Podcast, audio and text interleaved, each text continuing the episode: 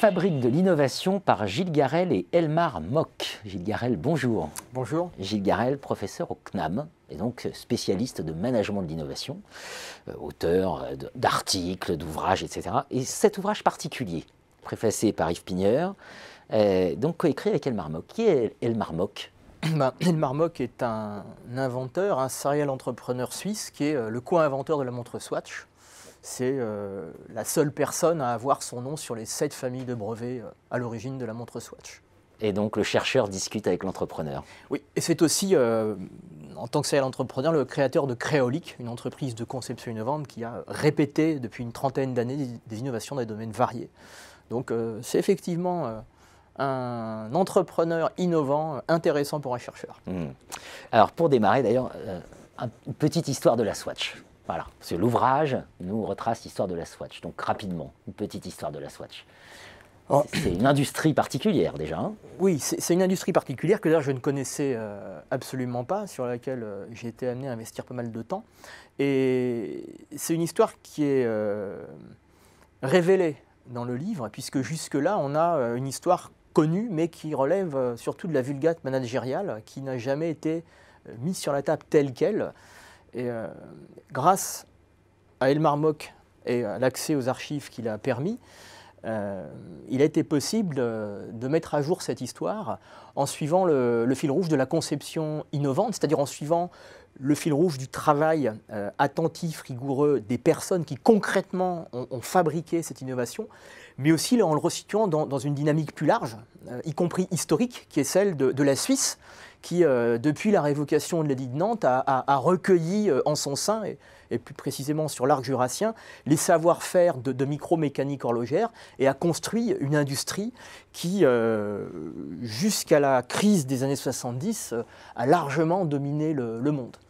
Donc on a expliqué à la fois l'histoire de la Swatch pour elle-même, mais en la réinsérant dans une dynamique historique, entre autres parce que... on a souvent lu, ce qui est en partie faux, que la Swatch avait sauvé l'industrie horlogère suisse de la crise, et aussi parce qu'il y a des solutions de l'innovation Swatch qui sont liées au passé, qui sont liées à l'histoire, à la réutilisation. Absolument, avec des moments très drôles, comme quand il faut trouver des explications à une commande alors qu'on n'était pas censé avoir commandé l'objet. Enfin voilà, c'est toute une somme de petites histoires, c'est absolument délicieux. Et donc, dans cet ouvrage, vous nous dites, il faut passer de la notion d'innovation à la notion d'activité. Voilà, c'est une activité, l'innovation. C'est en soi, et c'est ça qu'il faut comprendre. Bah, dans l'introduction de l'ouvrage, on cherche à dépasser la notion d'innovation qui est intéressante en soi, qui est intéressante pour les chercheurs, qui est intéressante pour tous ceux qui veulent la mesurer, hein, à la fois les macroéconomistes et les politiques, mais avec Elmar Mock, on s'est intéressé à l'activité de l'innovation, à l'innovation en train de se faire. C'est-à-dire, entre autres pour ça qu'on parle de fabrique de l'innovation. Et donc il faut être capable de glisser d'une notion définie de manière éthérée à des processus qui permettent de l'engendrer. Et ces processus, on a choisi de les étudier du point de vue de la gestion, étant en quelque sorte marié entre celui qui a contribué à faire la Swatch et celui qui a porté un cadre permettant de restituer cette conception innovante. Et c'est une de vos thèses fortes, ça se gère. Et ça se gère avec la théorie CK, notamment. Alors, est-ce que vous pouvez nous rappeler rapidement ce qu'est la théorie CK, même si on sait que c'est très difficile? Oui. Alors, en fait, il y a deux... Dans votre... remarque, il y a deux aspects. Il y a la dimension, l'innovation se gère, c'est clair, mais on ne peut pas non plus, c'est l'autre aspect, la réduire à la théorie CK, qui est l'un des aspects donc sur lequel l'ouvrage revient largement. CK, c'est pour concept knowledge, concept connaissance en français. Et à l'origine, c'est une théorie, c'est un travail extrêmement théorique qui est élaboré par l'équipe du CGS, tout à l'origine de l'école des mines à Paris, à l'origine Armand Hatchuel et Benoît Weil, l'équipe qui a été renforcée ensuite par l'arrivée notamment de Pascal Le Masson. Et c'est d'abord un travail théorique qui vise à compléter les théories de la décision.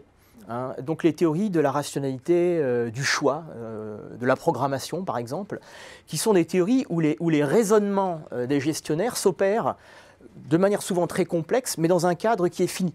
Donc on optimise des paramètres connus. Et il n'y avait pas le pendant des théories de la décision en matière de conception. L'activité de conception est une activité qui se constate, qui s'observe dans des traditions extrêmement variées, les arts, l'architecture, l'ingénierie, le management, mais sur un plan théorique, il y avait un vide. Et c'est ce vide de représenter de manière théorique les raisonnements de conception, donc de créer des choses qui n'existent pas, hein, c'est enfin donner de la robustesse au fameux hors du cadre qui a présidé à l'origine de la théorie CK. Mais moi, ce qui m'intéresse à la fois en tant que professeur au conservatoire, donc en tant qu'enseignant à des adultes impliqués dans la vie professionnelle et dans l'aventure de la fabrique de l'innovation, c'est de passer d'un cadre théorique à la manière dont concrètement on peut utiliser CK. Alors, très brièvement, CK, c'est le rapprochement de deux espaces, l'espace des concepts, concept étant défini comme une idée folle, un inconnu désirable, une proposition qui n'a pas de statut logique. Voilà. Par exemple, faire une montre de qualité suisse, 60% moins chère que l'état du connu, et l'état du connu à l'époque de la Swatch, c'est du bas de gamme, fabriqué en série, ce qu'on n'a jamais fait dans l'histoire, c'est un concept. Parce que c'est impossible, ce n'est pas logique, c'est impossible au regard de ce qu'on sait faire à l'instant T, mais de ce qu'on a su faire dans l'histoire. Donc ça veut dire que pour dépasser cette proposition de départ, il faut... innover, diraient certains, il faut concevoir des propriétés nouvelles. Et pour cela, on va basculer dans un autre espace, qui est celui des connaissances, qui au contraire est défini comme l'espace de toutes les propositions qui sont manipulables, qui existent dans généralement des communautés d'experts, qui ont les critères de preuve et de la vérité, et qui deviennent donc, par les connaissances qui y tiennent, actionnables. Dans l'histoire de la Swatch, même si ce n'est pas très romantique, on passe 3 ans à acquérir des connaissances sur la plasturgie, sur les polymères. Et ces connaissances vont permettre de réaliser des concepts impossibles avec les connaissances traditionnelles de l'industrie horlogère mécanique, mais vont aussi donner lieu à l'émergence de nouvelles idées. Donc c'est un travail qui va rapprocher des concepts fous et des champs de connaissances, mais on le voit tout de suite, des champs de connaissances qui ne sont pas les champs de connaissances habituels des secteurs. Et au fond, la théorie de la conception CK, c'est l'organisation du raisonnement entre ces deux espaces, et qui est une organisation compliquée à organiser, parce qu'historiquement, ces deux espaces, ils sont séparés. Historiquement, on a séparé la tradition de l'innovation par la créativité, les idées, l'analogie, et la tradition analytique par les connaissances, qui est historiquement une tradition ancrée dans l'innovation fondée sur la science, fondée sur des connaissances de la science, puis des connaissances des ingénieurs. Évidemment, le champ des connaissances est beaucoup plus vaste que ça, mais comme ces traditions sont séparées, il faut forcer la relation, ça n'a rien de naturel. Donc on force les relations. Et de ce point de vue, le courant de l'innovation ouverte nous aide à faire le lien. Et on organise aussi des raisonnements au sein de chaque espace. Et au fond, la théorie CK, quand on l'applique, elle permet de passer d'idées folles, d'idées infaisables, à des idées qui se précisent par des arborescences de concepts, en mettant vis-à-vis les connaissances qui ont précisément permis de faire ces propositions nouvelles de concepts, qui marquent aussi des impasses. Il y a des choses sur lesquelles on n'a pas de connaissances, donc on n'a pas les moyens d'agir, ou on a des connaissances, mais on n'a pas les moyens financiers, les ressources pour investir. Et donc CK appliqué, c'est une roadmap qui permet de représenter, à partir d'un concept de départ, la déclinaison de l'ensemble des concepts associés. Et c'est donc un moyen extrêmement robuste, quand on l'applique sur le terrain, de concevoir dans l'inconnu, d'innover quand on ne sait pas ce qu'on doit concevoir, ou de concevoir quand on ne sait pas ce qu'on doit innover. Gilles Garel, ce sur quoi on doit innover. On évoque la rupture identitaire, l'expansion et la partition, enfin voilà, des choses très théoriques. Finalement, à la fin de l'ouvrage, vous nous résumez tout ça en disant « c'est la pensée infantile ». C'est ça l'idée, c'est l'art de diverger, il faut retrouver un regard d'enfant pour revoir, réimaginer ce qu'on ne voit même plus, ce qu'on n'ose même plus voir. Alors, en fait, quand on a écrit La fabrique de l'innovation avec Elmar Mock, on a passé des mois à apprendre à se connaître. Parce qu'à l'origine, Elmar Mock avait sollicité d'éminents professeurs de grandes écoles étrangères. Et quand on s'est rencontrés, c'est d'abord une relation... de personne à personne qui s'est constituée. Et Elmar Mock m'a beaucoup parlé de son enfance, où, notamment parce qu'il a eu un grave accident qui l'a immobilisé, il a été amené à s'interroger, à développer sa vie intérieure.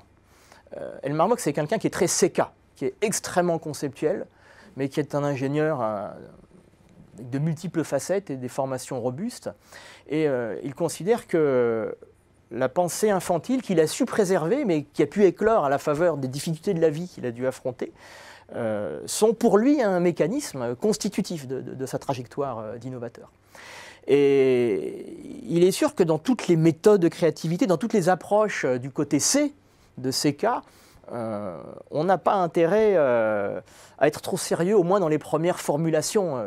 Lâcher la bride, la capacité à mettre sur la table des propositions illogiques, décoiffantes, qui sortent du cadre, qui heurtent les dirigeants, qui heurtent ceux qui vont avoir à juger, peut-être même à financer l'innovation, bah, nous renvoie à cette nécessité de réveiller la part d'enfance qui est en nous. Et de ce point de vue, je suis très content d'avoir rencontré un adulte qui avait su entretenir par son parcours de vie et sa vie d'entrepreneur cette dimension-là. Pour découvrir la théorie CK, pour découvrir la fabrique de l'innovation et de manière incarnée sur le cas de la Swatch et d'Elmar Mock, dont vous venez nous parler, la fabrique de l'innovation aux éditions Dunod. Merci Gilles Garel. Merci.